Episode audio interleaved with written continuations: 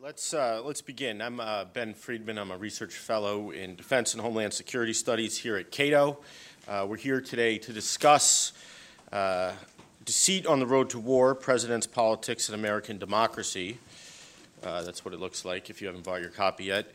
Uh, and the author, John Schuessler, is here to talk about it a bit. John is associate professor in the Department of Strategy at the Air War College. Uh, and we have, uh, I think, uh, two discussants here who are uniquely suited to, to discuss it. Elizabeth Saunders, on my right, is a assistant professor in the Department of Political Science at George Washington. Uh, she's a, this year a Stanton Nuclear Security Fellow at the Council on Foreign Relations. She's the author of the award winning Leaders at War How Presidents Shape Military Interventions and she's at work now uh, on a second book called The Insider's Game Elites, Democracies, and War. Uh, and that, that book uh, comes at some of the same issues that John is talking about uh, from a somewhat different perspective, focusing on uh, elites, as the title suggests. Trevor Thrall, uh, on my left, is a senior fellow here at Cato and associate professor at George Mason University in the Department of Public and International Affairs, and he's the editor of uh, two books that, that uh, deal with uh, this subject of how presidents uh, discuss and lead us into war. One is uh, American Foreign Policy and the Politics of Fear, Threat Inflation Since 9 11. Uh, and the other is uh, Why Did the United States Invade Iraq? And those are both co edited with Jane. Cramer. the subject of the book in, is, is deceit and how, with the cases of World War II, Vietnam, and Iraq, how presidents pushed or uh, deceived uh, in some ways the U.S. public to try to win support uh, for the war. And I think the, in some ways the larger subject, uh, both of the book and hopefully our discussion here today, is uh, marketplaces of ideas, democratic free marketplaces of ideas, and if they're real. Do they function? Is the United States making more intelligent decisions about its foreign policy endeavors, its wars, as the framers of our Constitution uh, hoped we would because of our democratic system, because the citizens who suffer the costs of war uh, have skin in the game, as people say? Or uh, is there something about the United States, uh, its power, or its, uh, our system that causes, if not uh, unintelligent decisions, at least encourages, as John argues, um, some degree of uh, manipulation of the public or deceit. Uh, maybe uh, we uh, actually have no particular advantages in our foreign policy from uh, being a democracy at all, and that would be a depressing. conclusion, particularly for those of us who work at think tanks and, and, need the free marketplace of ideas to function so that we can feel uh, that our endeavors matter. So uh, there's a lot to talk about here, uh, and uh, I will uh, turn uh, the mic over to John, who's going to talk a little longer, and then we'll have the two commentators without further comments from me, and then hopefully we'll get all of you involved somewhat. Stand. Yeah. Okay, well, first of all, thanks to all of you for coming today. It's an honor to be here at the Cato Institute. Uh, I want to specifically thank uh, Ben and Chris Preble uh, for bringing me in, um, and to Trevor and Elizabeth for comments. As Ben alluded to, they've both done important work in this area of democracy and war, and so I'm, I'm very fortunate to have their feedback today. Um, I'm going to start with uh, just a few words on the inspiration behind this book, which I think clarifies where I went with it. It started as, as almost all first books do in our line of work as a dissertation at the University of Chicago. I was in graduate school in the early and mid 2000s, or that's when I was kind of forming my ideas for a project. And the two um, kind of formative experiences that really mattered during that period for me were first uh, 9 uh, 11 and then especially the Iraq War. Um, and so we were having weekly, daily discussions about um, how do you get the Iraq war after 9 11? What is the connection? Is there any?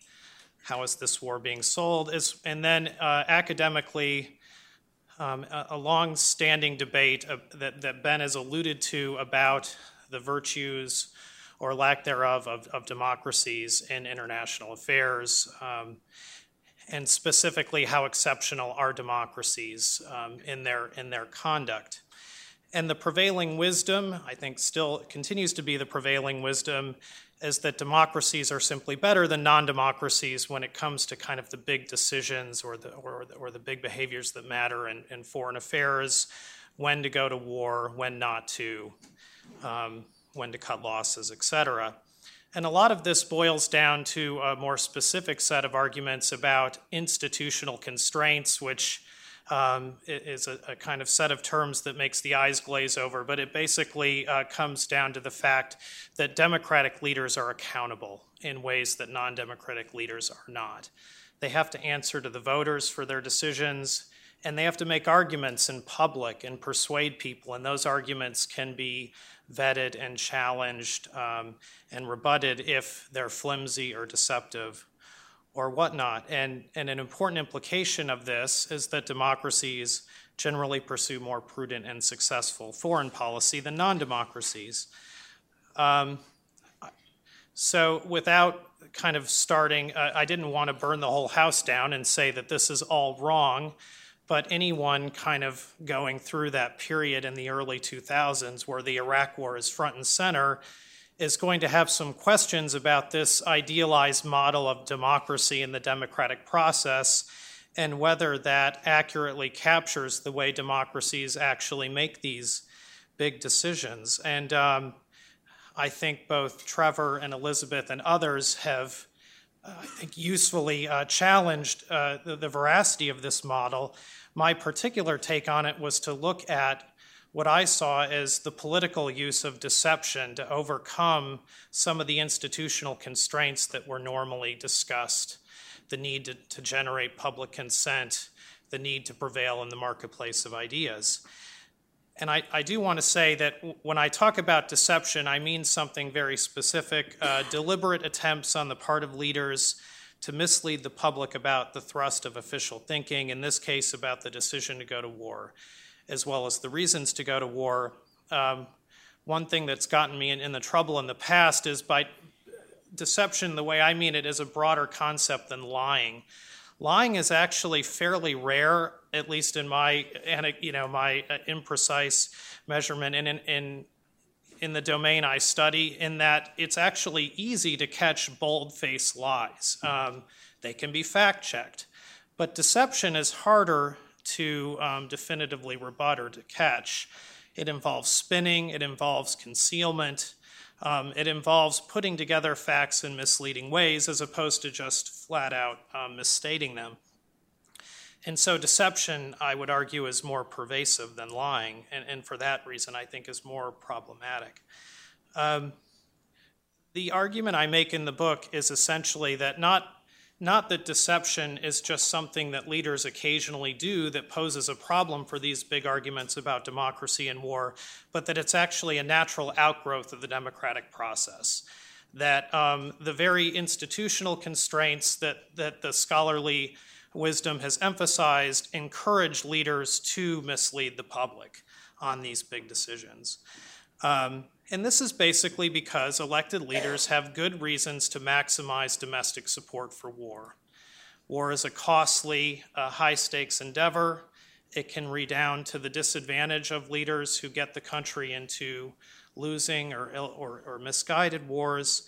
And so leaders want to go into a war with, with as much domestic support as possible. This is actually all highlighted by the prevailing scholarly wisdom, where I think uh, the wisdom goes wrong is in missing the tools that leaders have at their disposal to kind of rig the process. Um, and basically, the ones I emphasize are the ability of leaders to exploit information and propaganda advantages to frame issues in misleading ways, to cherry pick supporting evidence, to suppress damaging re- revelations, and otherwise skew the public debate.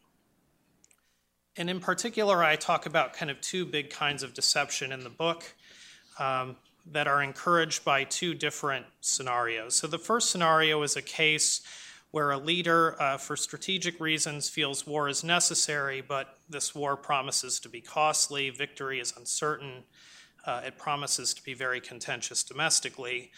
and here is where I argue leaders are going to resort to what I call blame shifting. And blame shifting is basically um, a set of tactics that's meant to do to, to shift blame for war onto the adversary, to basically say that it's not our side that wants war, the other side made us do it.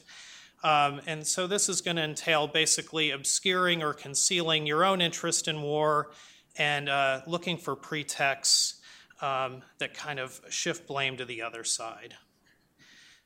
The second type of deception that I talk about in the book, um, you're going to find more in environments where the domestic politics are less contentious. Um, war might be seen, war is seen as uh, cheap quick victory is likely, victory more assured. And so leaders are going to not be dealing with much in the way of active, organized opposition to war, but more kind of a latent un- uneasiness that, hey, maybe this isn't necessary. If war is going to be so quick and easy, why are we, why are we fighting in the first place? and hence, what you need to do if you're, if you're a shrewd leader is to oversell. That is to exaggerate the threat that you're dealing with. Um, to make war look necessary. And the key part here is that you can kind of, uh, if you're a leader, threat inflate away because the political opposition, those that would normally be calling you out for your misleading claims, are not going to have much of a political incentive to do that. They, their instinct is going to be to let's change the subject, get the quick and decisive victory over with, and get onto firmer terrain for us politically. And so, really, what leaders are taking advantage of is the fact that there might be a little bit of latent unease, but not much in the way of, of active opposition. And they just kind of need to uh, push the boulder a bit further up the hill. Okay, so those are the two big kinds of deception that I talk about in the book. What, how, do, how does this map onto the cases I look at? Uh, I look at three cases in, uh, in an in depth way. I ask a few questions of each case. When and why did leaders settle on war? How much domestic opposition did they anticipate? Did they resort to deception in response? And what forms did that deception take? And what were the effects? And I look at three cases World War II, which I um, argue is primarily a case of blame shifting, the Vietnam War, which I also argue is a case of blame shifting, although um, less severe than in the World War II case. And then finally, the Iraq War case, which I argue is a case of, of overselling. If you want to put it in more quantitative terms, I code World War II as a quote, high opposition, high deception case. The Vietnam War is a medium opposition, medium deception case. And the Iraq War is a low opposition, low deception case. Um, and I don't have time, uh, nearly enough time, to go into all the details here in the three cases. I will say the World War II case is, is the most controversial. Um, historians have generally uh, been divided on the question of whether Roosevelt really did seek war prior to Pearl Harbor, with more historians than not coming down on the argument that he wasn't, even if he was knowingly risking war to kind of keep the other allies, Britain and the Soviet Union, in the fight. I argue that um, that this is probably being a bit too charitable to Roosevelt. That by the summer and certainly the fall of 1941, he was, I would argue, resigned to the U.S. getting into the war and was willing to do very little to stop the U.S. getting into it, and in fact was pursuing policies in the Atlantic and the Pacific that he knew would probably lead to war. And at that point, I think he thought the time was right because the US really needed to get in before the Soviet Union succumbed to the Nazis, at which case Nazi Germany would be in a very strong position in Eurasia, and, and the US would have a very tough time kind of fighting their way onto the continent. Um, this is, if you, if you will, a more, I guess, uh, a, a, modern version of the backdoor to war argument that, uh, that Roosevelt uh, took advantage of the Pacific situation with Japan to bring the U.S. into the war in Europe against Germany, although shorn of kind of the older conspiracy theories that FDR knew Pearl Harbor was coming and let it happen. This is more an argument that FDR was knowingly putting intense pressure on Japan at a time when others were telling him, you probably shouldn't do that if you want to avoid war here and he did so because he was resigned, again, to the fact, I use that word resigned carefully, uh, that, that the U.S. would eventually enter the war against the Axis as a, as a whole, and this was one way to get in while preserving domestic unity. And uh, I can get into more on that case in the Q&A if you'd like.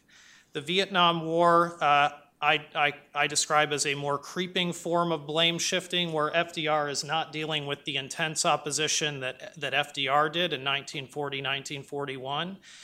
Uh, I would describe it as more just a general lack of enthusiasm about fighting a land war in Asia without much in the way of uh, people in the streets uh, protesting about it yet. Um, and so LBJ's instinct was to simply uh, squash or minimize debate on the subject by basically downplaying any uh, escalatory moves the U.S. was taking and um, explaining those that the U.S. did take by pointing to Viet Cong or, or communist provocations.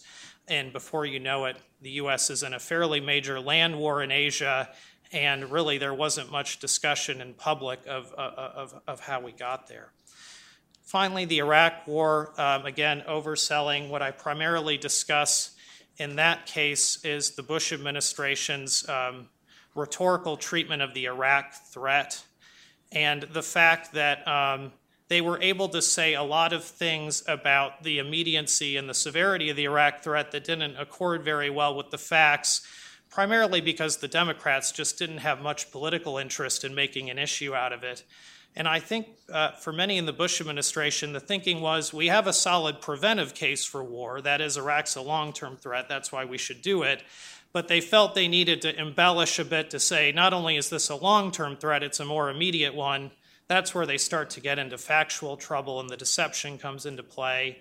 And there's really just not enough people calling them on some of the specifics, uranium in Africa, et cetera um, until the war goes badly, and then all of a sudden there's a lot of interest in the origins. Okay, what are the implications of this, this line of work? I think there are three that are of interest. The first is that I would not argue that the, that the domestic political constraints that Democratic leaders face are weak or inoperative, as some of my realist colleagues have. I would argue that they're quite real, but that they can be overcome through tactics like deception.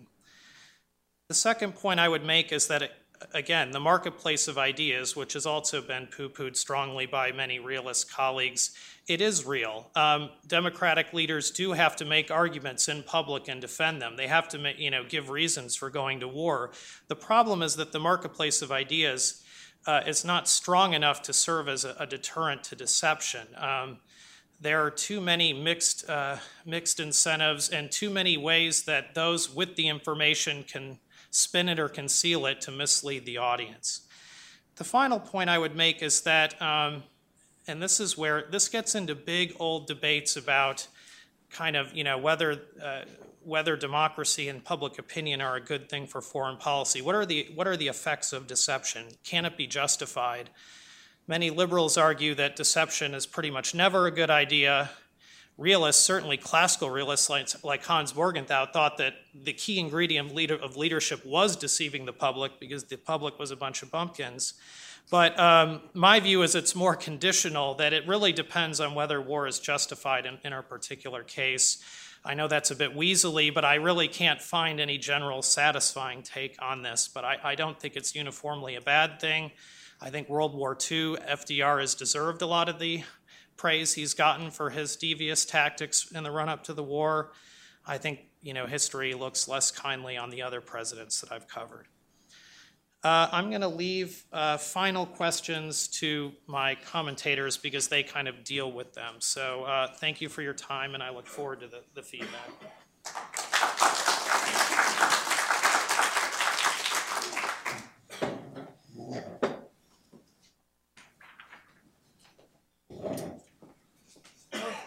Thank you so much. It's a, a, pleasure to be here and have the opportunity to comment on this absolutely terrific book. And if you have not already uh, done so, I strongly encourage you to to buy a copy and, and put it in, under the Christmas tree for someone else. It's uh, it's really a good read. Um, and the book reminds us, uh, John's book reminds us that democracy is not a cure all. And this is a really important corrective because for about the last couple of decades, really since the end of the Cold War, debates in our field and a lot of times spilling over into public uh, commentator commentating uh, and public policy have uh, seen democracy as uh, a really um, beneficial force uh, in foreign policy and democratization around the world as uh, a pacifying force. And uh, we know now, of course, that democracies are imperfect institutions, even when they function properly. Uh, they have advantages and they have disadvantages. And I thought one of the most thought provoking um, parts of the book that you didn't really talk about today, but you get into a little bit at the end as sort of tantalizing hint is this idea that maybe the public actually wants to be lied to or, or wants to be deceived. And, and in some sense, uh, democracy empowers the people, but then leaders are able to kind of give the public what they want, which sometimes is to be told that the war is a good idea and and just not have to think too hard about it. So um, that's a really interesting and and um, uh, uh, tantalizing conclusion that that John alludes to at the end of um, the book. Um, so what I want to do is just sort of have a offer maybe what I'd call a friendly amendment to John's argument, which I don't really disagree with, but that uh, I think um, I'd like to sort of argue is a little bit incomplete. So in John's account, it is relatively easy. I don't want to put words in your mouth, but I'd say it's relatively easy for leaders to deceive the public if they decide that that's what they want to do. The public is basically listening to the story that leaders, leaders are telling. And if, if leaders told a different story, the public would take this in this alternative story. But the public essentially is going to go wherever leaders uh, would like them to. So manipulation in this story is a relatively easy thing to do, and I uh, actually think it's a harder job than um, John is admitting. So why do why am I making this argument? Well, uh, one thing that our colleagues who study American politics and American political behavior will tell us is that people, and by, by people I mean the voting public, tends not to pay too much attention to the details of, of public policy. They tend not to pay too much attention all the way up until, you know, the, the Labor Day before a presidential election when thing when when all of a sudden people are really paying attention. But in, by and large, the public doesn't pay much attention. Now, sometimes this this is portrayed as a flaw and you have arguments that people really should pay more attention. But on some level, this is a natural state of affairs, and it's something that we all do in our own lives. We pay attention to our little slice of the world, but we're all busy people. We can't all pay attention to every issue. I'm guessing that most of the people in this room, if you're if you're at this event, are interested in foreign policy and probably follow it more than the average person. But if we went around the room, we we we could find a million issues that we don't pay that much attention to. And so, what do we do in those situations? When we want to know something more about uh, trade policy, something I will admit that I don't pay that much attention to. What do I do when I want to know about trade policy? I ask a trusted colleague, someone I know who follows that debate. I take a cue from them, right? And scholars of American political behavior describe the public this way that the public is essentially rationally ignorant. It is quite normal and rational for the public not to pay that much attention until they're given a real reason to, and they follow the lead of the elites that they trust. Now, think about then what this means. And in my own work, I have taken that insight as sort of a jumping off point. If we think about the public's rational ignorance, what does it mean if you are a leader? What incentives does that give you if you're the president and you want to go to war? If you're one of John's presidents and you want to go to war and you need to convince the public to at least let you do it, to stay out of your way and not provide, to, to escape the constraints of public opinion. What you want to do is prevent elites from speaking out against you because the public will basically live and let live as long as they see that elites are pretty unified and um, nobody is really speaking out and saying this is a bad idea. And so the public essentially looks to the elite for a fire alarm, for, for some sort of signal that it's time to wake up and pay attention. But if they don't hear that fire alarm going off, they're not going to object to the leader's policies. And so if you think about it then from the president's perspective, if you can prevent that fire alarm from going off in the first place, you're probably okay and you can proceed with the policy that you want to. So, what this means is essentially that the job of trying to deceive as John is exploring so nicely in this book, is often work that has to be done inside the Beltway.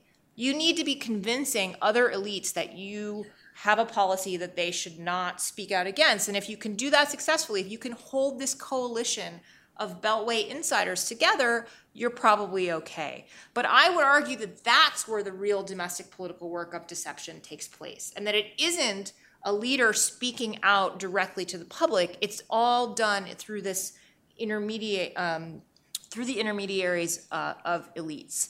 So before they can blame shift, before they can oversell, leaders have to try to co opt other elites. And by elites, I mean other members of Congress, potentially military leaders who may, for example, testify in front of members of Congress, um, even advisors or key uh, uh, bureaucrats. Um, anyone who could who's speaking out could really get the public's attention. And you see a huge amount of this effort expended inside the Beltway. This is something we all are familiar with uh, from uh, in, Beltway insider kinds of debates. And it often does spill into the public sphere, and that is really part of the way in which the public ultimately becomes engaged on an issue they might otherwise essentially delegate to Washington to take care of. And a lot of the action is really taking place here. And so, in some of my own work, and, and John's work has really informed this work, um, uh, I try to sort of look at this insider process of trying to make sure that these issues don't ever really wake the sort of sleeping public, if you want to think of it that way. And I just want to talk a little bit about the Vietnam case, because that's the case I know best and the one that John and I have talked uh, about how our work engages um, how uh, each other's work engages. And I think one of the the other great things about the Vietnam case uh, is that you you very rarely will, will get when you're looking for evidence in, in, this kind of argument. You'll very rarely get a president who will say right into the dictaphone that domestic politics and the need to persuade the public or the need to avoid some political cost is what's motivating a decision, particularly a decision involving war. Right? They very rarely say, you know, I'm doing this for domestic political reasons. The one person who does is Lyndon Johnson. So it's very convenient to study Lyndon Johnson for that reason because he says things that no one, no other president is willing to say. So how would you go about this if you were a president and you were trying to make sure that your coalition of Beltway insiders is going to basically stay on board with your policy? What do you have to do? Well, one thing you have to do is you have to make sure that information flow uh, within Beltway elites is under your control. So this is not just about convey uh, um, controlling the information that ultimately gets to the public. It may be about keeping information within the beltway compartmentalized in ways that may not be so good for the so-called marketplace of ideas. So you could do things like control who testifies before Congress. This was something that Robert McNamara was instrumentally involved in in the Vietnam War. You can decide information is power and, and keep certain parts of the government from talking to each other and so forth. Um, you may also be want to be very careful about who you send, uh, who you allow to send signals. So we, we know that members of Congress, just like members of the public, vary in terms of how much they pay attention to foreign policy.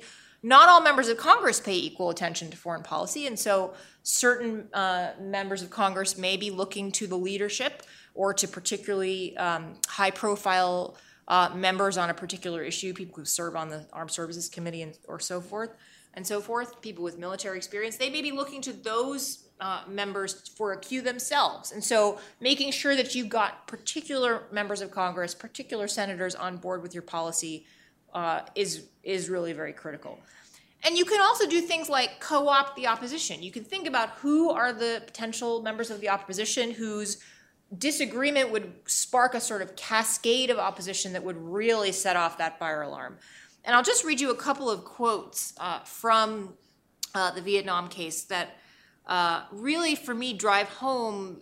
Again, it's an extreme case and it's Lyndon Johnson, but I, I think it really drives home this idea that uh, leaders are working hard to control the kinds of signals that are ever going to reach the public in the, the first place.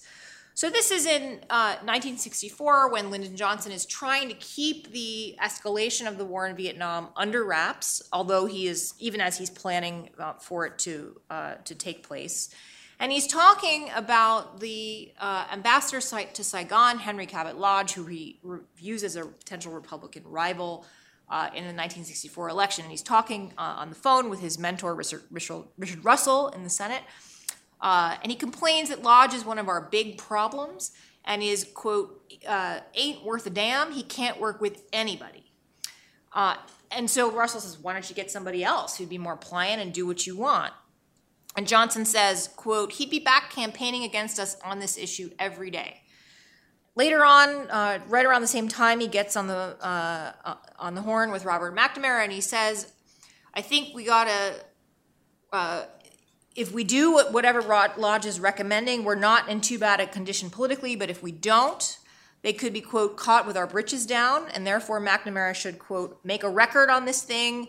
Wire Saigon nearly every day, either approving what Lodge is recommending or trying to boost them up to do a little something extra. In other words, keep a paper trail that you are backing up what Lodge is saying every day. And similar uh, conversation with uh, Dean Rusk later the same day, saying that Lodge is, quote, thinking of New Hampshire. You've got to have immediate cables back, quote, complimenting with him, complimenting him and agreeing with him if that's possible. I think we got to build that record. I think we got to watch what that fellow says. Now, this is Lyndon Johnson saying that we need to back what our ambassador on the ground is saying, no matter what it is he's saying, in order to prevent him from using that as a political weapon against him in November. Now, it's very rare that you will get such candor, but there it is. And uh, for me, that's pretty strong evidence that a lot of the work, the domestic political work of deception, is being done at the elite level. And so I offer that, I think, is, you know, as I say, a friendly amendment to John's story, which I think is um, in its essentials quite right, but still uh, uh, incomplete. And yet, you know, a lot of the best work in our field uh, opens up new avenues for research, and I think uh, John's book uh, certainly does that. So again, thank you for the opportunity to comment on it, and thank you for a very good and interesting read.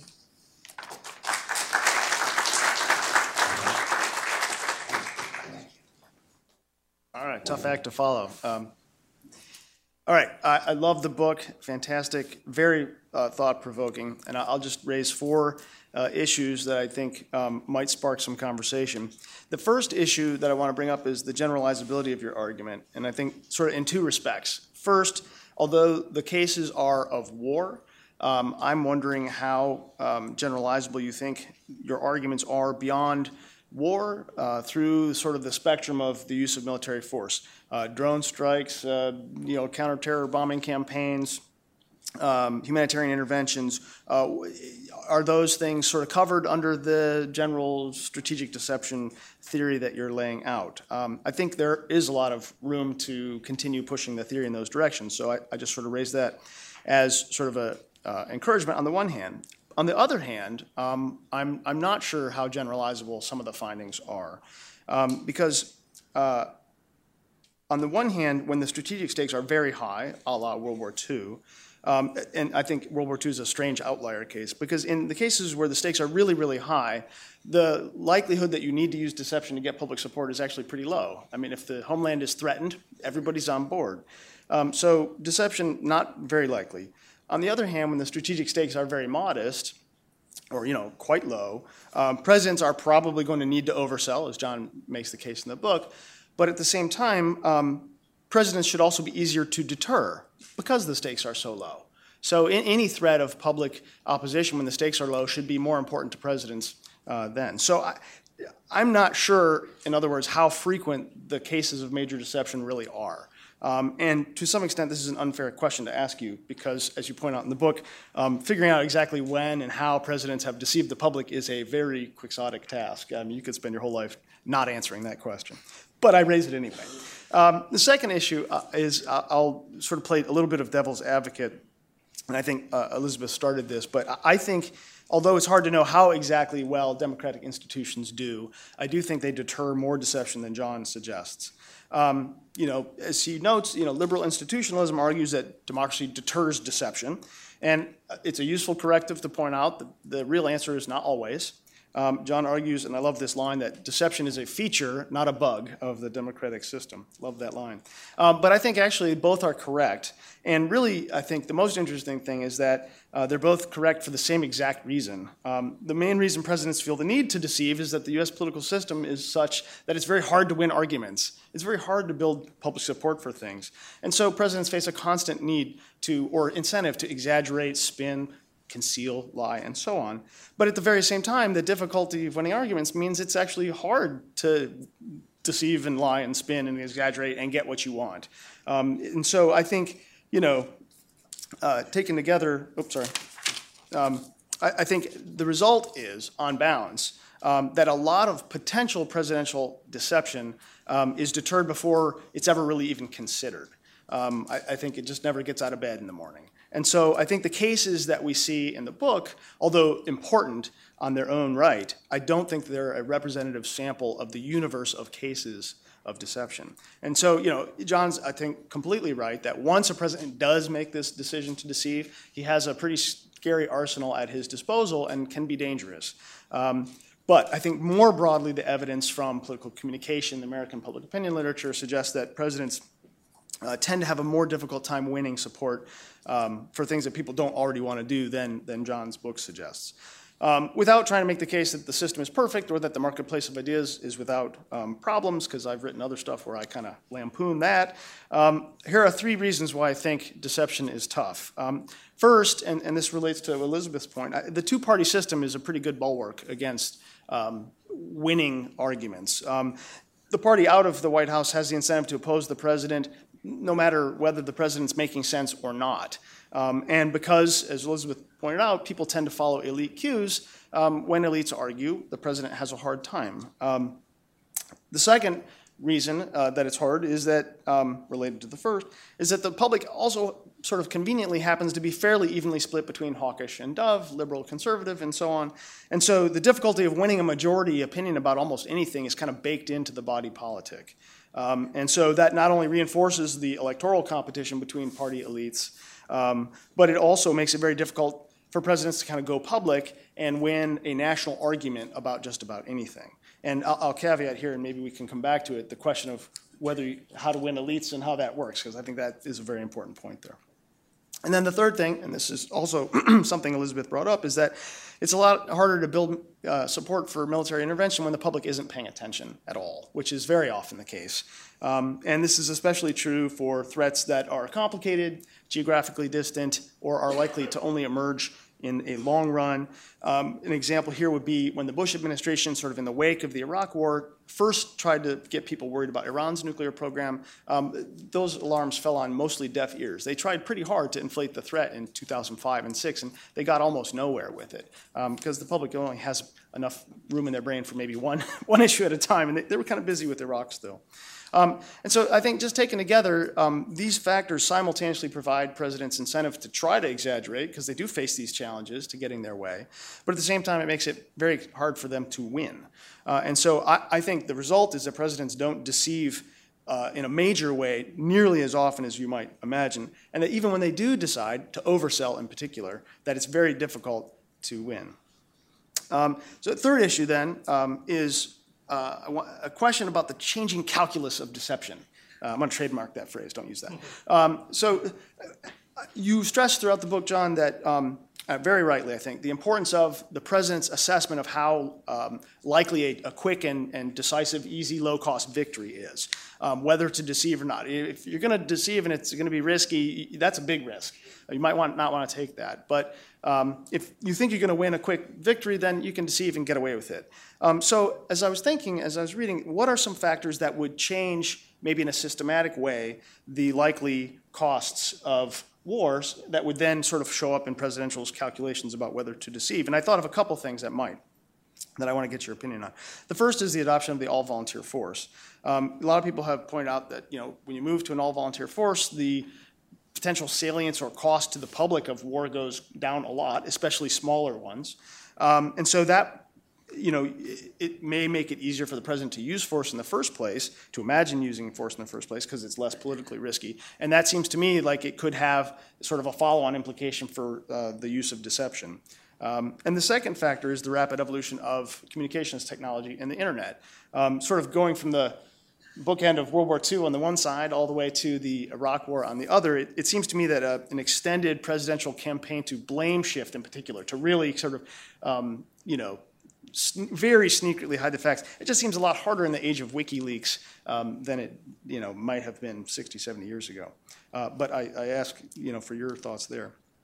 And then the last bit, uh, just a comment that um, I wanted to sort of weigh in on briefly was um, the question of whether we should, um, how we should view presidential deception. Is it appropriate um, to lie and deceive uh, the American public or, or not? And, uh, you know, John weaseled, he split the baby in two. And, and he said, look, the lesson to be learned is not that dishonesty should be avoided at all costs, but that we have to learn to discriminate between deception that advances the national interest and deception that harms the national interest. At the very least, deception cannot be ruled out a priori as contrary to the national interest. Now, I'm not particularly sanguine myself about letting the president decide that he alone knows what the national interest is, uh, without being forced ever to compete in the marketplace of ideas, as imperfect as it is. But I will certainly acknowledge that, at least theoretically, I can imagine times when a president might be morally justified to deceive the public in the national interest.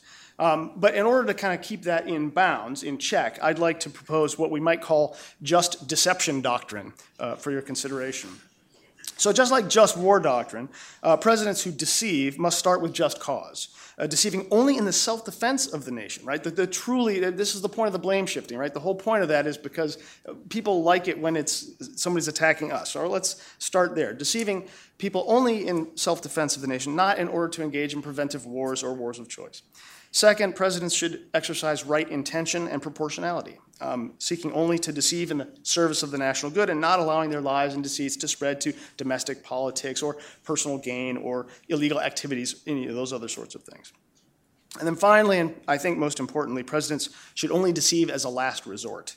Um, though the majority may be wrong or nearsighted, uh, in a democracy, a president has a moral obligation to try to conduct an open and honest sales job first um, if he fails, only then can he move on to deception. And even then, of course, presidents should be cautious because, after all, if a majority opposes your plan, your plan might not be a very good one. All right, thanks.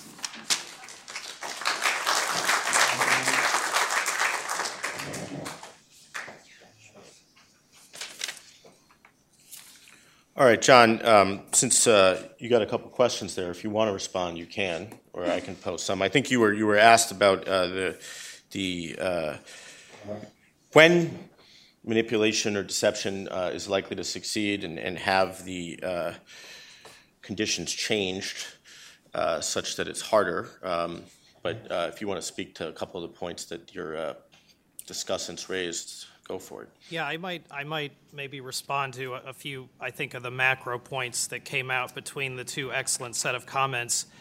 I think the big one is how easy is deception in my account?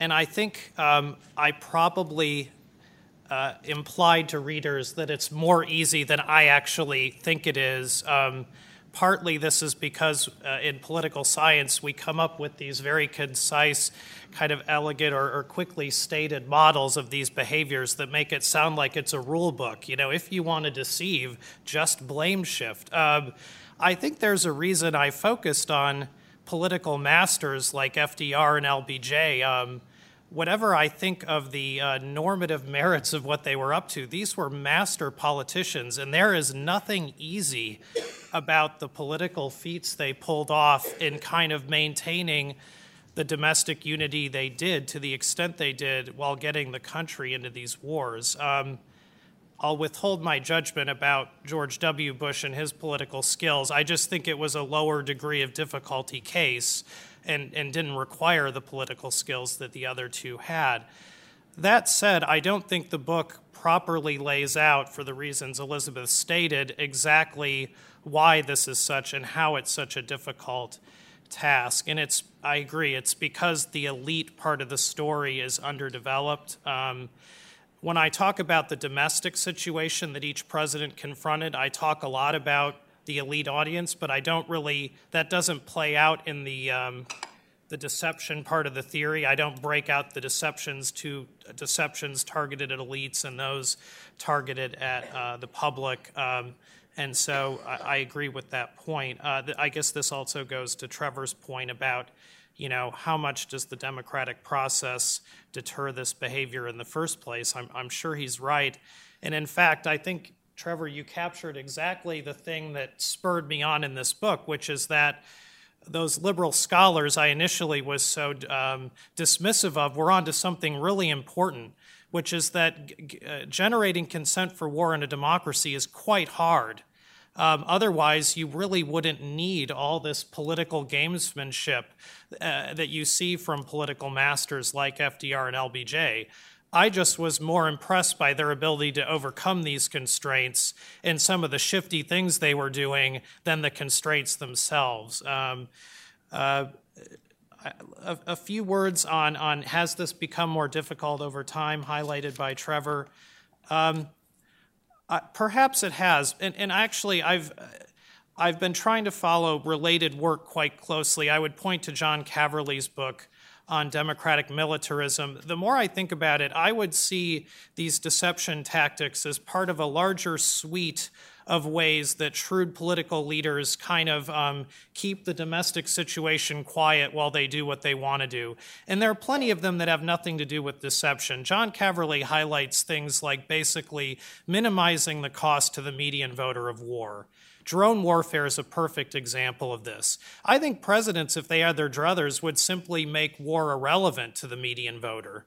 I, I, Elizabeth's alluding to this too. The whole point is just to keep it off the radar. They don't want a big debate about these things. So, in a way, if you have to do what LBJ is doing, uh, uh, or, or, more importantly, or more, uh, even more, I think, difficult, FDR, you've already kind of half lost the game. And this is where I agree with Trevor. Um, I don't think any president wants to have to do what FDR had to do to get the country into World War II in a unified fashion.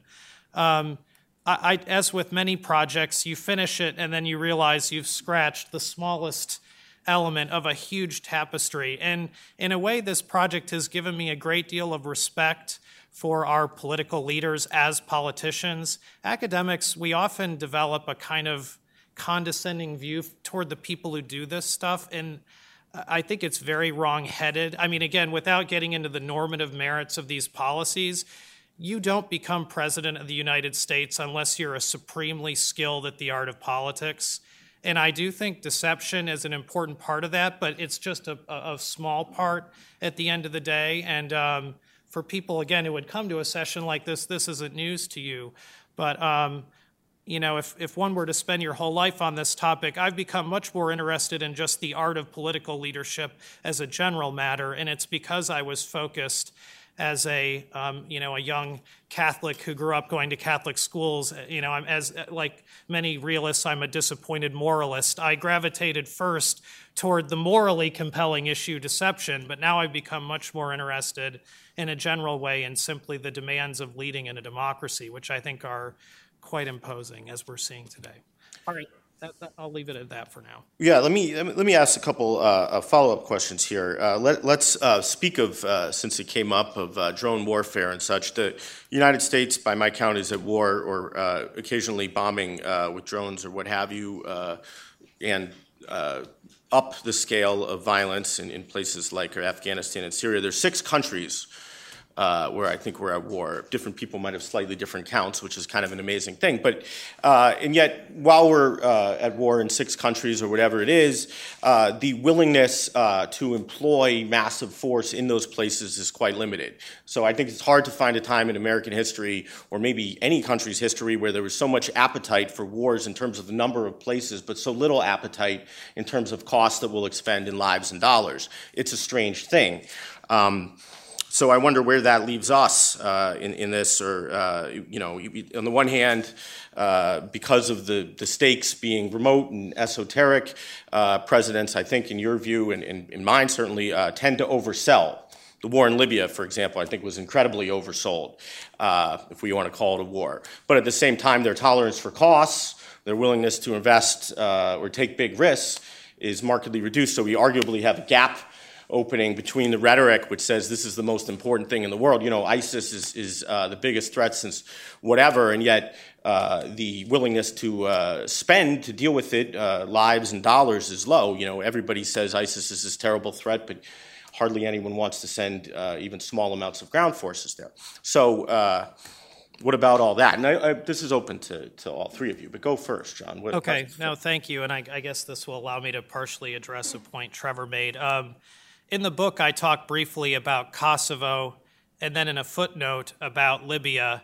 and yes, there is overselling in humanitarian cases. Um, I hate to be so cynical, but when you look at the, the run up to the Kosovo intervention, it's hard to take seriously the arguments that the Clinton administration was making about an, an impending genocide. Um, partly because they simply didn't prepare for anything like that. If you look at the actual intervention, uh, very little of it would have been even relevant to a situation like that. Uh, we were it was from the air. There was very little provision made for actual uh, rescue efforts for this what was supposed to be massive refugees. And so, I think Libya, you have the same thing. I think there were it was massively overstated what Gaddafi was about to do to the to the civilians in, in Benghazi. And um, it, the evidence is much too recent to kind of make some claims about deception, but I think you do see overselling. I would say about ISIS, though, um, if I had to draw an analogy, the war against ISIS, it looks it's looking more Vietnam-like to me these days, in the sense that actually I think Obama's instinct is to um, understate uh, what the private deliberations are probably actually looking like. I mean, you can see this. I'm not saying there's been a plan all, all, along to massively escalate, but I guarantee at an early point there were lots of meetings like this could go in this direction, like with Vietnam. It's actually more likely than not to go in this direction. And Obama himself, like other presidents, might not want to believe this, might want to keep a lid on things, not escalate. But um, to me, I, I, think there's a certain uh, it, it, rhymes a bit with Vietnam, where every every few months, after many promises that this is simply a continuation of current of existing policy, no nothing big to see here, we continue to ramp up. And it turns out that we've probably had plan, plans all along for a fa- fairly major war there. I'm not sure it's going to go in that direction, but I see more of the parallel to, to Vietnam in this one. Okay. Anyone else? Blame shifting and overselling is a is a nice dichotomy or, or you know couple of categories, but I think an additional one that I'm thinking of, Ben, especially after your uh, discussion there, was is underselling is a big uh, tool in the arsenal as well. And I think one of the things that um, both Bush and now Obama have done is is to undersell the costs of intervention. Um, in addition to overselling the threats, underselling how complicated and how extended a stay we're going to have in many of these places. And I think, you know, it starts because they're able to conceal a lot of what's going on and just not discuss it and it never comes up. And then, you know, along the way they can kind of just keep underselling and it, it you know, it's a little distressing. I don't really have any quibble with any of that. I guess I would just add um, when I teach about public opinion in my U.S. foreign policy class, I always talk to my students about painful trade offs and how unwilling we as humans are to make them. Uh, and we do this in so many parts, so many areas of life. I mean, if you ask people, are you, do you want to spend more on education? You get a very high percentage who will say yes. And if you ask them the next question, are you willing to raise taxes in order to pay for an increase increase in spending on education, you get a very low percentage, or certainly a, there's certainly a gap there, right? Which, if you are forced to think about it logically, makes no sense. And yet, um, I think the idea that you you want your leaders to do something about threats that you're constantly being told are very important, and also pay no cost to, for that, is on some level the natural condition of things, right? And this gets to this sort of hint that you have at the end of the book that the public almost wants to be told this. And so when you think about how to cure this problem, if you think it's a problem, I'm not. It's a very hard problem to cure, which is one reason why I think you get it gets back to this idea that this is a feature, not a bug, right? That that it, it if you, you it's very hard to imagine a president being able to convince people in the absence of an existential threat or or or an attack like Pearl Harbor um, that this is a this is a threat. It's not the biggest threat in the world. So so let's say we don't oversell at all, right? It, it's a threat. It's not the biggest threat in the world, but it would be very good to deal with. But it is potentially very costly. And so we are going to invest an uncertain amount for an unspecified time. I mean, you know, pure honesty here. Just it it sounds politically uh, unfamiliar because we don't hear people ever talk about it in those terms. But I think I think it's just a it's a it's a natural um, almost a natural human condition to deal with the complexities of life in this way and have these reactions. And so, in some, on some level, this is a natural political way for leaders to respond to that kind of those kinds of incentives. And so, I guess it's another depressing way of saying I'm not sure this is gonna. I think this is a feature, not a bug, that's not going away anytime soon. Say one. You may. Okay, I'll one quick We're note, really- because. this is really depressing. I just was reading an article yesterday about realism and kind of uh, its approach to d- democracy over time. Realists used to re- be really hard on the public uh, back in the classical realist days, the 50s and the 60s, and basically say the public is fickle and um, wants incompatible things, and hence leader, you know, we basically need an elitist structure with leaders insulated from that. And uh, as our as the academy has become more liberal, I think uh, we've all adopted a certain mindset that you don't say these things about the public. And so, even among realists these days, when they focus on domestic politics, they'll often after go after interest groups like the Israel lobby, which fine, I think there's some merit to that argument, and or other other kind of domestic pathologies. But very few realists anymore go right after the public as a as the problem or the source of the problem. And I kind of hang back from doing that as well until probably the last sentence of the book. But I do think yes, I do think there's something deeper baked into the system that encourages some of these pathological problems.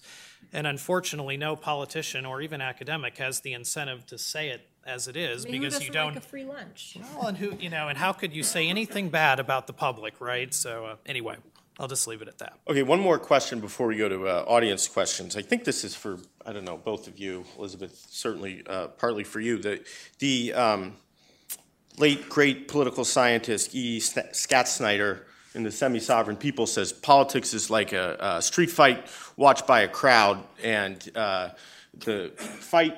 Uh, the results of the fight will be affected by whether or not the crowd gets involved. So it's the person who's losing the fight who might want the crowd to get involved. Um, and so, uh, based on that, I, I'm, s- I'm thinking out loud here, which is dangerous, but uh, propose uh, that isn't a lot of this about uh, how salient and important the war is, this difference of opinion? Might it not be the case that uh, when we're dealing with low stakes, uh, relatively distant uh, wars, which are the kind that we mostly fight in the United States because we're so powerful and we have the opportunity to select into all these things, uh, that we have a kind of dysfunctional autocratic politics of low salience where it's an elite uh, sport.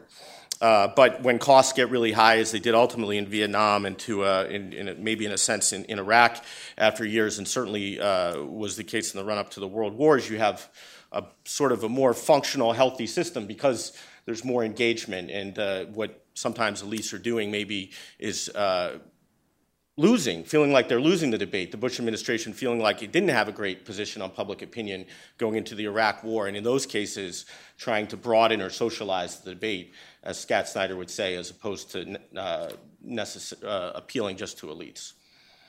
So I guess I would say I agree with that, and I think what what he's really saying is that it's all about controlling the audience, right? Who is the audience for these decisions? And and as John alluded to, in the last couple of decades, a lot of writing in political science and a lot of public commentary and a lot of our democratization policy, right? This idea we should go around the world installing, you know, encouraging and in, in some cases installing democracies, has been based on the idea that the audience is the public at large, right? That you have this direct contact between leaders and the mass public. And um, in in my work and and and in others' work, uh, people have really tried to sort of shrink our conception of what the democratic audience is for decisions for war. That it is actually a, a, a smaller number.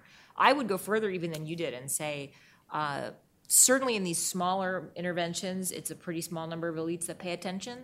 Uh, even in the case of Vietnam and the Iraq War, it's not as though it's not that people weren't aware there was a Vietnam War going on after 1960, mid 1965, or that the Iraq War. I mean, the Iraq is a little bit of a different case because it came in the heels of 9/11, so it was very salient. But if you think about how long it took for there to be real accountability consequences. I mean, it took in, in, the Iraq case until the 2006 midterm elections. In the Vietnam case, it, the if you look at the public opinion data, the percentage of people who thought that we should uh, withdraw from Vietnam uh, did not drop or did not percentage did not go above 50 percent don't quote me on this, but I'm pretty sure it did not go above 50% until after the Tet Offensive. And that's, that's pretty far into the war, right? And so often when I talk about my current work, people will say, well, but what about the people protesting in the streets in Vietnam? And I just, I look back on that and I, I say, well, yes, but it took a very long time for those public accountability mechanisms to kick in. And so I, I guess I come back to um, the the our leaders have a, a, tremendous amount of leeway, and it is a feature. It's not a bug. It's built into the system. But the the the public is a constraint. You can't. Trevor's right. You can't get away with anything, and the two party system does work as a sort of macro check set of checks and balances. On the other hand, it gives leaders an awful lot of room to run, and we as scholars and those who are interested in foreign policy are quite interested in the the resulting choices and the space that's left for, for leaders to make good decisions, bad decisions. An awful lot of interesting stuff happens in the space that the public affords elites and our leaders. And so I think it's a bigger space than most people think. I, have talked enough. I don't know if Trevor. I, I, will. I will follow up on that. I, I, think those are really good points. The, the marketplace of ideas. We, we like to borrow that economic metaphor and and the idea that the market will find equilibrium around truth and justice and beauty and all that's a beautiful thing. But I think the problem in, in real life is that the, um, the lag between being lied to and figuring it out is so long that presidents do have this space to operate that we, I think, many times wish they didn't have. I think one of the other things that, that John doesn't address directly in the book, but I think is, to me, even a bigger problem than maybe deception, is the ability the president has to change the the frame of the debate simply by taking action, not, without regard to deception. I'm just going to send troops to the Gulf, uh, like Bush did in 1990. Uh, that changed the debate, but we couldn't have a, it didn't matter. Deception was irrelevant. He sent 500,000 troops to the Gulf. Okay, now we'll have a debate.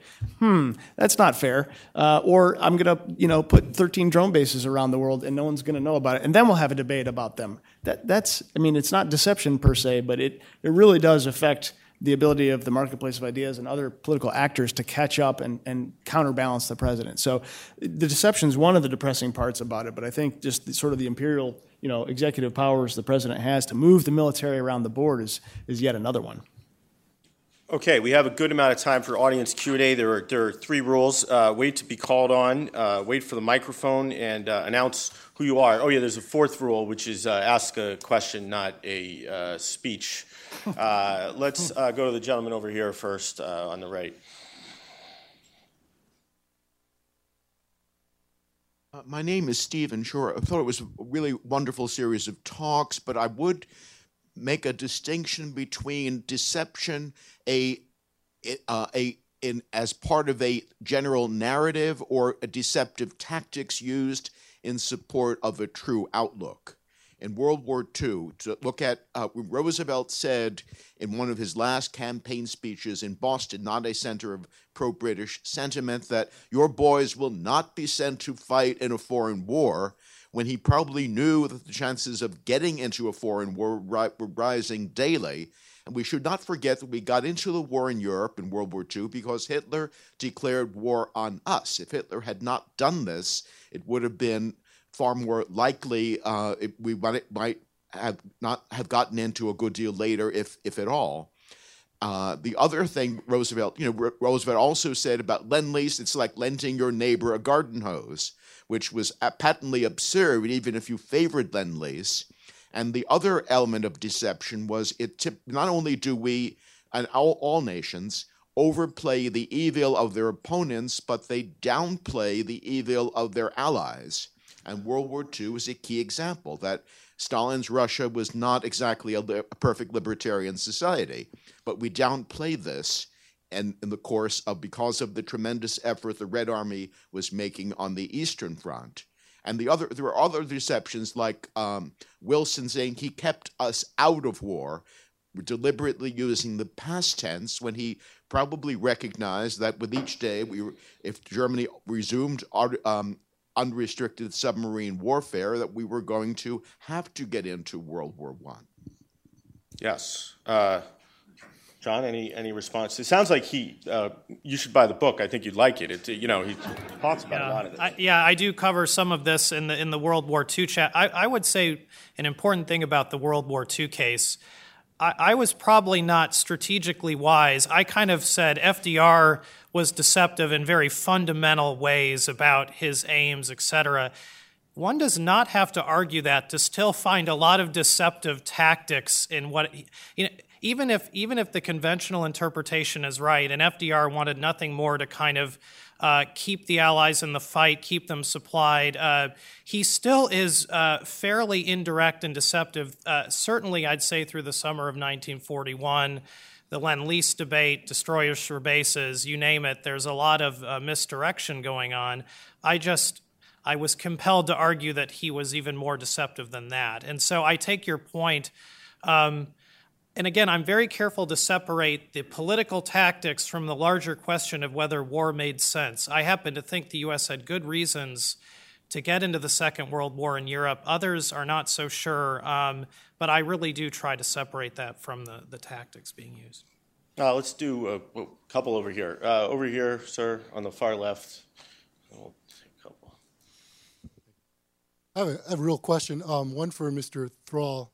Um, you suggested that the hawks and doves among the public are evenly split, but is that really true? If we start talking about, we talk about market, we talk about numbers and costs and lives, and how much of the tax dollars are going to something that has very few good positive returns. Uh, I, I, mean, just from numerically speaking, yes, the hawks and doves are roughly, you know, evenly proportioned. Um, and uh, but you know, I think to get behind the surface of your question, um, one of the interesting things is that doves are sometimes hawkish, it, but it just depends on what you ask them to do. you know, so if uh, if you're asking to go intervene for humanitarian purposes, the doves all sort of sign up, and hawks are a little suspicious. But if it's something else, uh, let's go bomb terrorists uh, into the ground, doves get a little suspicious, while the hawks raise their hand. So um, I, maybe it's a little flip to say, you know. Hawks and doves, but liberal, conservative, stuff like that. Yeah, I think it's pretty evenly divided. Okay, right in front here. Uh, thank you very much, uh, Michael Kurtzig, who worked on the Middle East. And my question is something which you may not address in the book. But what is the responsibility and complicity of the media in this case? Or decisions made so quickly that the media doesn't have a chance to respond until long after? Uh, some of us, in fact, in 2003, at that time I was no longer working there, but saw the catastrophe of the decision that uh, Cheney and Bush made to invade Iraq. That was uh, a blunder beyond imagination, and we have the results now. But I don't remember exactly what, what the press did, what the media did, in order to try to influence that. Or is it the case that once the decision is made, you know, there's not much you can do about it? I think, well, I will say something, but Trevor, political. Sorry? No, just speaking. Okay. How's this better? Um, Trevor is a political communications scholar and, and probably can can say more uh, more on this, but I would I generally subscribe to the view that the media uh, quote indexes or reflects what elites are talking about. I think Elizabeth would share this view as well. And so, what you'll find in the media is no better or no worse than what you're hearing among uh, Beltway insiders. So, in the Iraq case.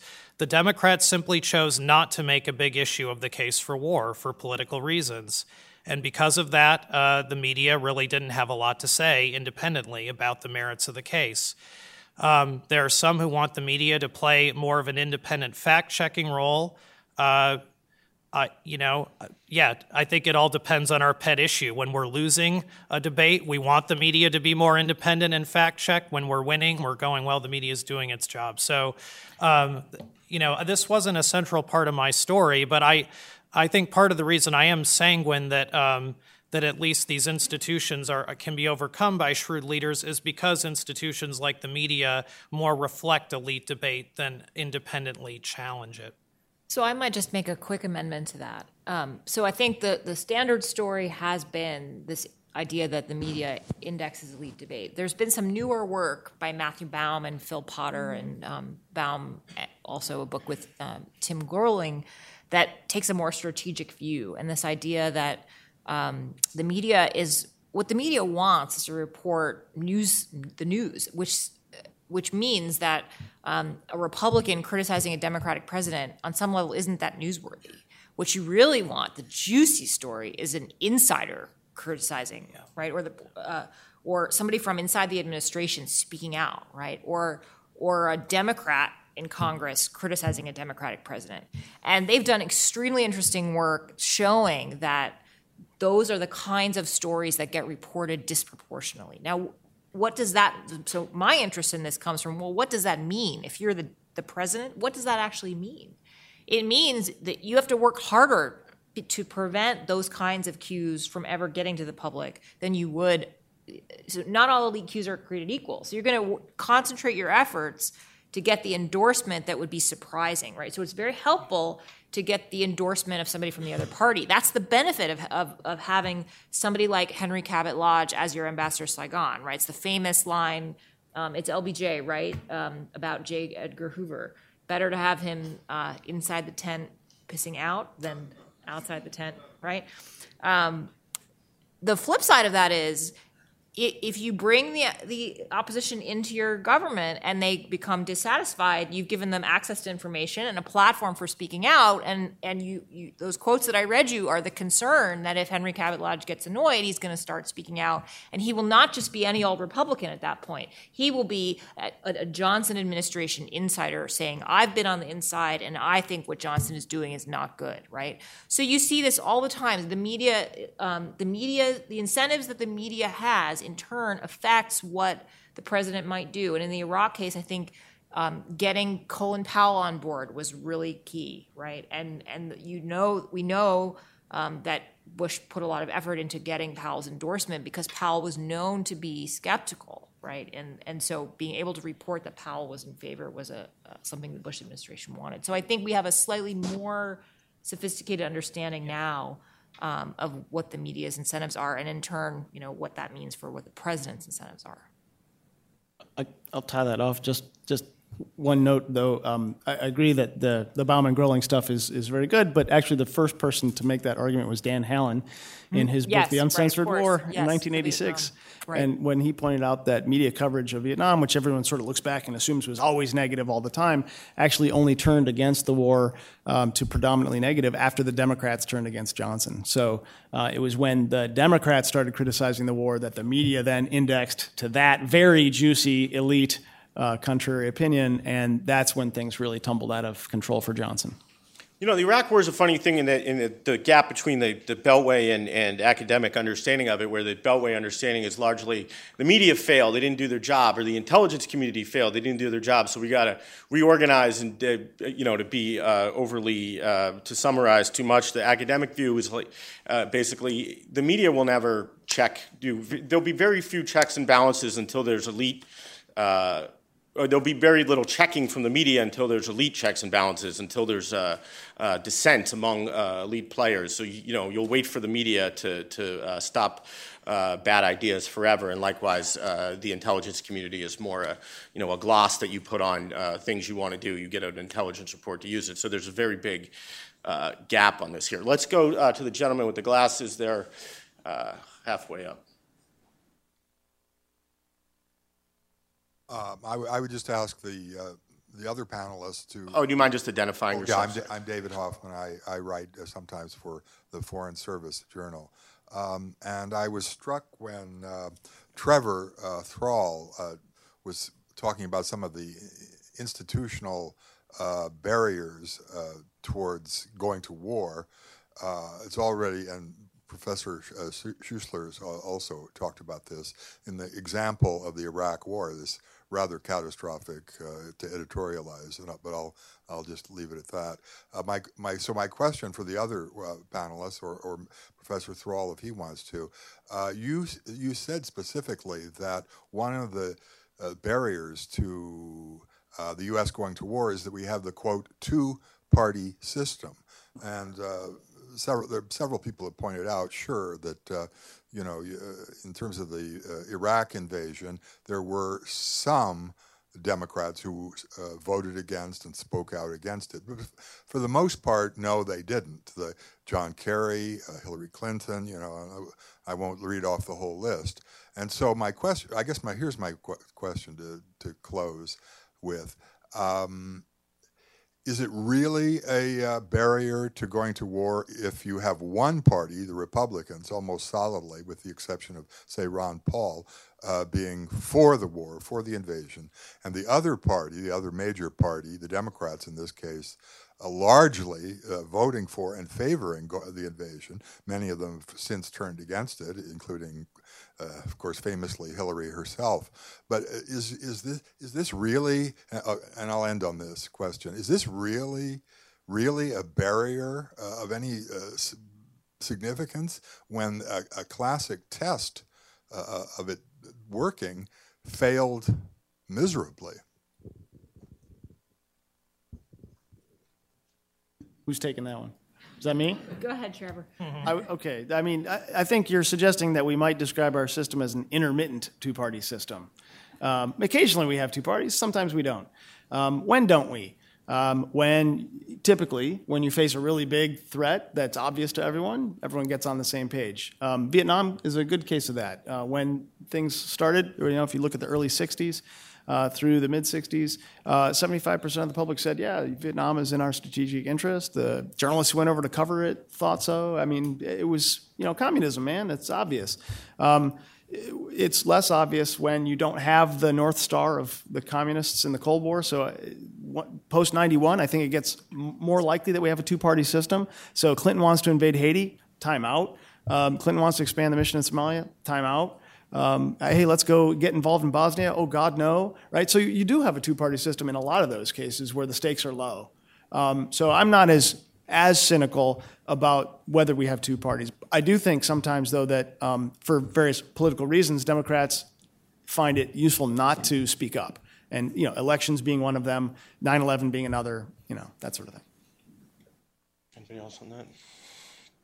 Uh, ma'am, right here in front.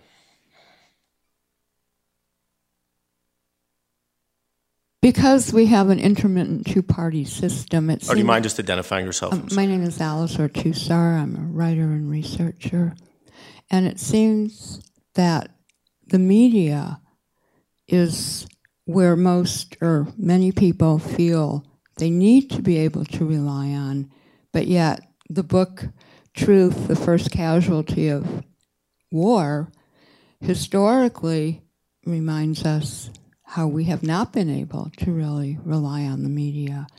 And I guess my one question is what are the solutions to under or, or where people can turn to or how to engage people more and earlier so deception is not so easy and control of the media by the elites on board is not so easy and a friend of mine had a cousin who was a reporter for the New York Times in the 1980s, and he told her it's not news when a president lies.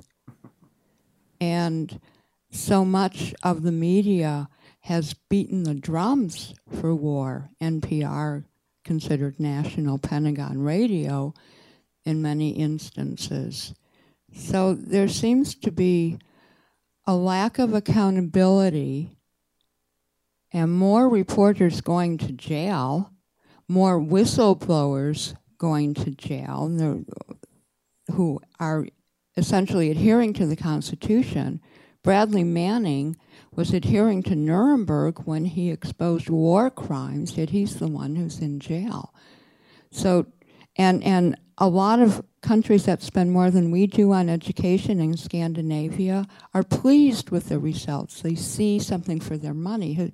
Historically, at least since the 1950s, with a 90% tax rate and a very well funded education system for the most part nationally, where music, art, and analytical and critical thinking were exposed. Um, that isn't what a, a lot of people see today. And For instance, in just a, a brief comparison, in my high school education, we used Time magazine when Luce was still alive for international relations, and I used it in another class for propaganda.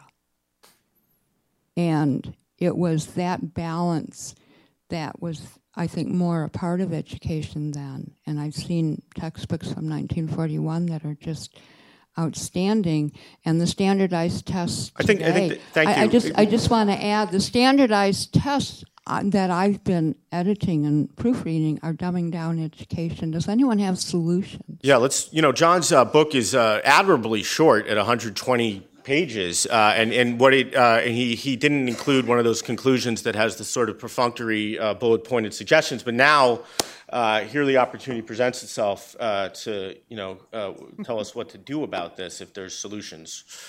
Well, I think listening to the discussion and reflecting, I, normally we decry partisanship and polarization, but actually, partisanship is a decent brake on the ability of leaders to deceive. Maybe Trevor was getting at this a bit. If leaders know that they simply have no chance to persuade a solid 30 to 40 percent of the public, that's going to put a real ceiling on whatever support uh, they can get for what they're doing. Um, normally, we don't celebrate this kind of, of polarization, but it is interesting. Um, we tend to value education, but the thing about educated people is not that they become wiser, they become more partisan. You know, you don't have ideologues just walking around indifferent. Ideologues are us, right? And so ideology can be very destructive in a lot of ways, but it really does put a hard check on the ability of, le- of leaders to unify the country. So, for all the bad it does in other areas, I guess if you want to deal with deception, I could find worse solutions than encourage, encouraging partisan polarization. Anybody else on the solution front? I mean, everybody always says this. is You know, I'm, I'm going to make the same point. Uh, you know, we, what we really need in our foreign policy is to go back to the good old-fashioned days of bipartisan consensus around containment, where we just heard in two different ways here. Uh, is no. Uh, you know, the problem is too much consensus often, not not too little. So just Also, to, to make it more exciting.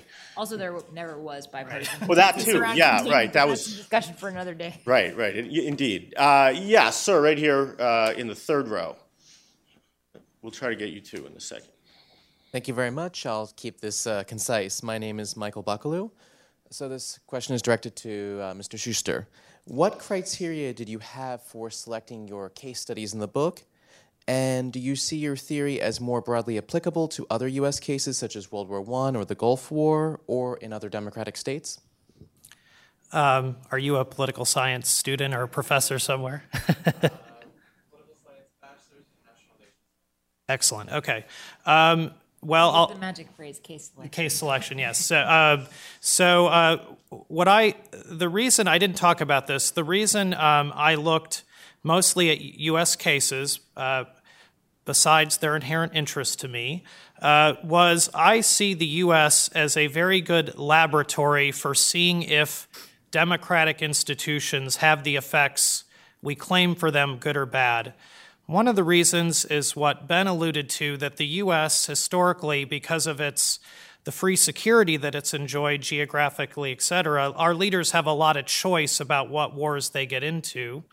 Um, and we tend to have a rather weak uh, executive branch relative to other democracies, um, uh, kind of more decentralization. And so, for those two reasons, I thought if democratic institutions are going to have the effects ascribed to them, pro or anti deception, we should see it in the US case. Uh, beyond that, I looked for variation in the level of domestic opposition uh, to see if it led to different sets of deceptive tactics, blame shifting, or overselling. I also looked for cases, uh, because I'm uh, not an historian, where there was uh, ample enough literature that I could triangulate and, and navigate among the, the literatures that were there to figure out how strong of a case I could make that deception was actually at play.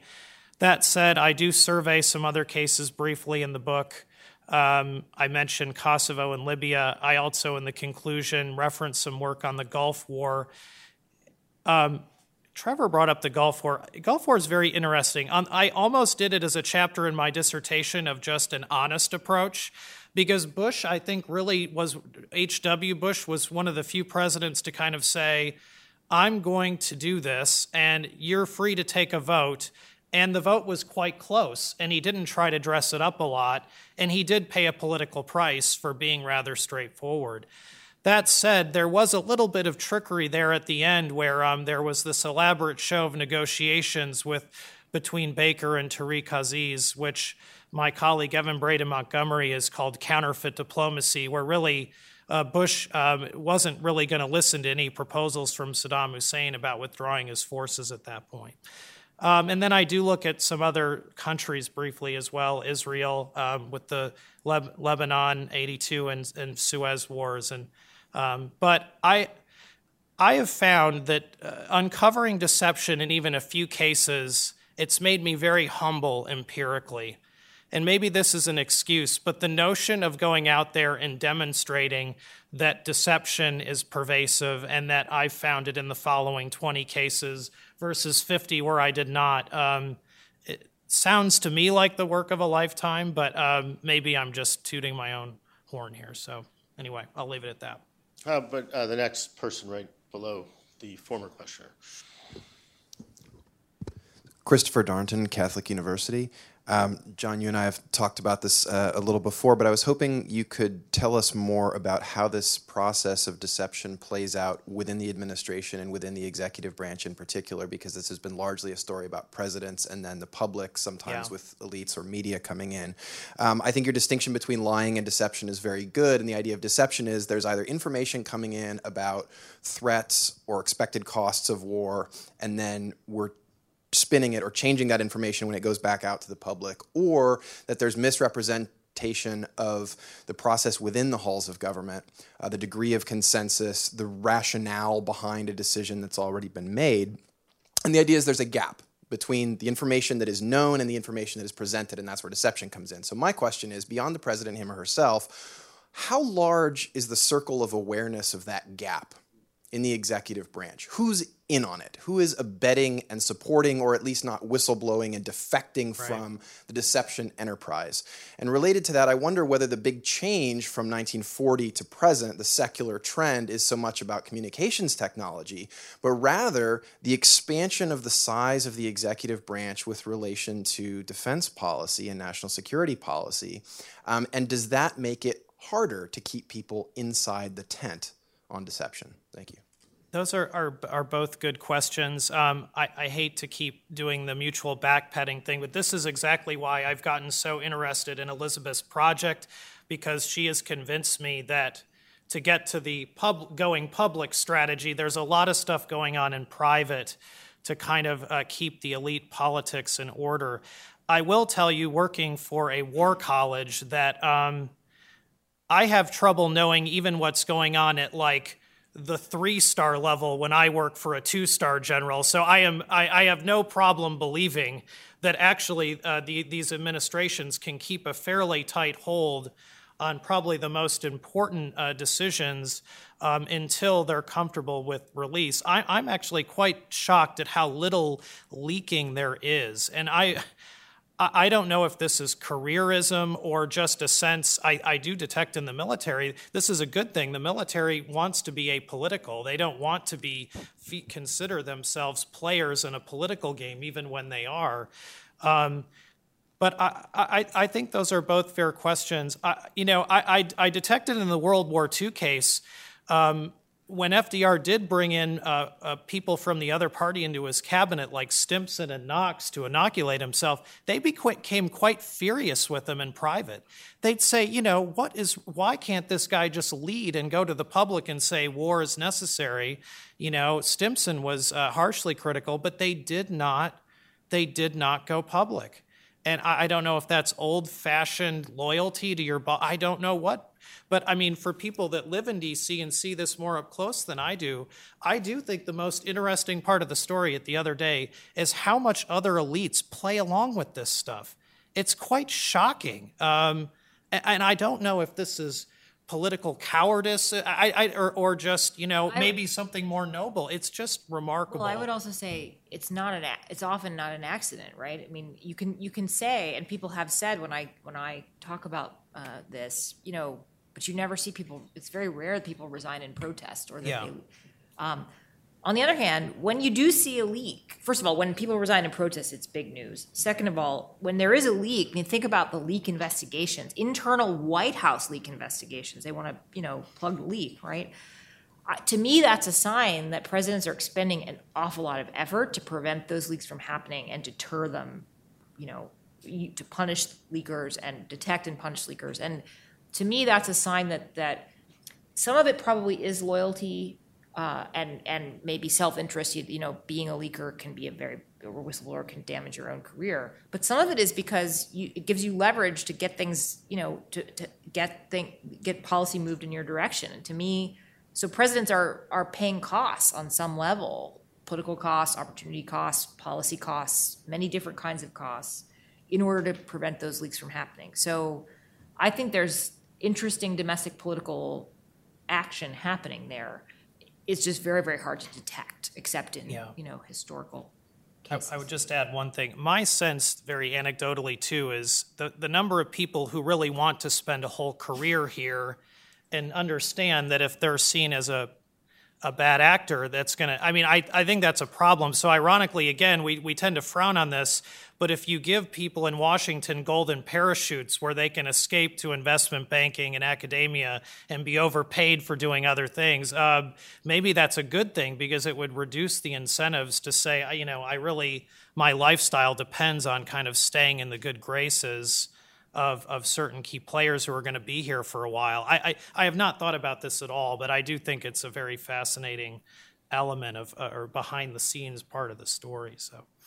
Yes, we- we are unfortunately uh, out of time, uh, so we'll have to end on that uh, brazen defense of golden parachutes. But uh, there are, uh, we're having lunch upstairs in the uh, conference center on the second floor, uh, so those of you who didn't get to ask uh, questions can try to catch people and ask them theirs, and uh, we should all uh, thank all three of our speakers.